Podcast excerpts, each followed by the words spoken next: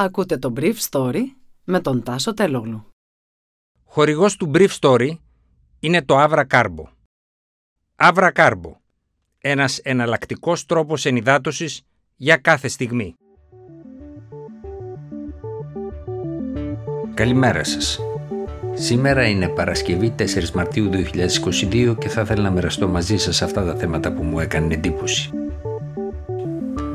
Καμιά συνεννόηση Ρώσων και Ουκρανών παρά το γεγονός ότι συμφωνούν προσωρινή κατάπαυση του εμπειρό και ανθρωπιστικούς διαδρόμους. Ο Φιλανδός πρόεδρος Νίνη στο στη Ουάσιγκτον για να ζητήσει εγγύηση ασφαλείας από την Αμερικανική κυβέρνηση. Νέες κυρώσεις των Αμερικανών κατά ολιγαρχών. Κυνήγη σε όλη την Ευρώπη για τα σπίτια και τα γιο τους. Μητσοτάκης θα τους παγώσουμε τα περιουσιακά στοιχεία. Οι δύο αντιπροσωπείς, η Ρώσικη και η Ουκρανική, συναντήθηκαν χθες στο Μπρέστ της Λευκορωσίας σε μια συζήτηση που κατέληξε σε μάλλον πενιχρά αποτελέσματα, καθώς οι δύο πλευρές ελπίζουν ότι έχουν ακόμα κάτι να κερδίσουν από την παράταση των εχθροπραξιών. Για τη μέρα ρωσική πλευρά μίλησε ο ίδιος ο Ρώσος πρόεδρος Πούτιν, που είπε ότι οι στρατιωτικές επιχειρήσεις βαίνουν με βάση το σχέδιο. Προηγουμένως, σύμφωνα με γαλλικές διπλωματικές πηγές, ο Πούτιν, που τηλεφώνησε με δική του πρωτοβουλία στο καλό πρόεδρο Εμμανουέλ Μακρόν, του είπε ότι αν οι Ουκρανοί δεν δεχθούν τα αιτήματά του για ουδετερότητα της Ουκρανίας και αυτό που ο ίδιος αποκαλεί αποναζιστικοποίηση, τότε θα πετύχει με στρατιωτικά μέσα τους στόχους του. Ο Πούτιν είπε στο Συμβούλιο Εθνικής Ασφαλείας ότι τα πάντα πηγαίνουν σύμφωνα με το σχέδιο. Η Ρώση και η Ουκρανία, επανέλαβε, είναι ένας λαός, μη αναγνωρίζοντας έτσι το δικαίωμα ύπαρξης του Ουκρανικού λαού. Από την πλευρά του, ο πρόεδρος Ζελένσκι αφού ζήτησε και πάλι να επιβληθεί ζώνη απαγόρευσης των πτήσεων πάνω από την Ουκρανία με τη συμβολή του ΝΑΤΟ, κάτι που ξέρει ότι δεν θα γίνει, είπε ότι θα μπορούσε σαν εναλλακτική λύση να πάρει κάποια αεροπλάνα. Ο Ζελένσκι που έδωσε συνέντευξη τύπου σε ένα υπόγειο του Κιέβου είπε ότι δεν θέλει η Ουκρανία να γίνει κάτι σαν τους 300 του Λεωνίδα. Νωρίτερα το πρωί είχε μιλήσει και ο Υπουργός Εξωτερικών της Ρωσίας Σεργέη Λαυρόφ, που αφού επανέλαβε τα ρώσικα επιχειρήματα, σημείωσε ότι αν γίνουν δεκτά η Ρωσία θα αφήσει τους Ουκρανούς να κάνουν τις επιλογές τους. Πάντως, ο Πούτιν στη δική του παρέμβαση στο Συμβούλιο Εθνικής Ασφαλείας παραδέχτηκε ρωσικές απώλειες χρεώνοντά τε σε Ουκρανούς νεοναζί.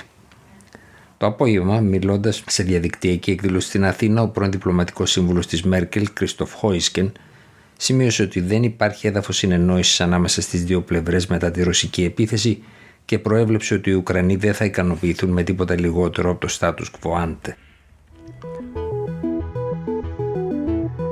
Ο πρόεδρος της Φιλανδίας Νίνιστο βρίσκεται σήμερα με τον Υπουργό Εξωτερικών του στη Ουάσιγκτον για συζητήσεις με τον Αμερικανό πρόεδρο Τζο Μπάιντεν και τον Υπουργό Εξωτερικών Άντωνι Μπλίνκεν.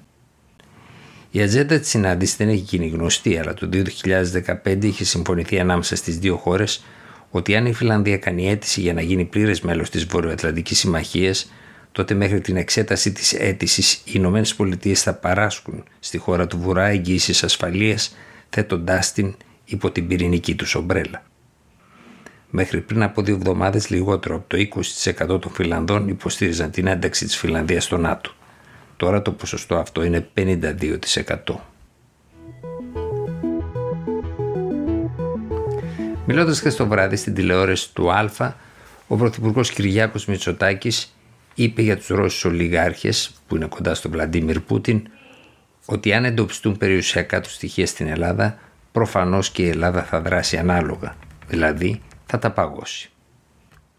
Την ίδια ώρα ο πρόεδρος Biden ανακοίνωνε σκλήρινση των μέτρων κατά των Ρώσων ολιγαρχών και των οικογενειών τους στις Ηνωμένες Πολιτείες με απαγόρευση της δυνατότητάς τους να ταξιδέψουν εκεί. Ταυτόχρονα το πρωί έγινε γνωστό ότι οι γαλλικές αρχές κατάσχεσαν ένα γιότ 280 ποδών το πραγματική αγάπη που ανήκει στον Ιγκόρ Σεχίν, έναν από τους στενότερους συνεργάτες του πρόεδρου Πούτιν, διευθύνοντας σύμβουλο της κρατικής πετρελαϊκής εταιρείας Rosneft. Χθες σε μια εξέλιξη που ενδιαφέρει πολύ την Ελλάδα, ο μεγαλύτερος μέτοχος του τουριστικού κολοσσού Τούι, Αλεξέη Μορντασόφ, παρετήθηκε από το Εποπτικό Συμβούλιο της εταιρείας καθώς βρίσκεται στη λίστα κυρώσεων της Ευρωπαϊκής Ένωσης. Ήταν το Brief Story για σήμερα Παρασκευή 4 Μαρτίου 2022.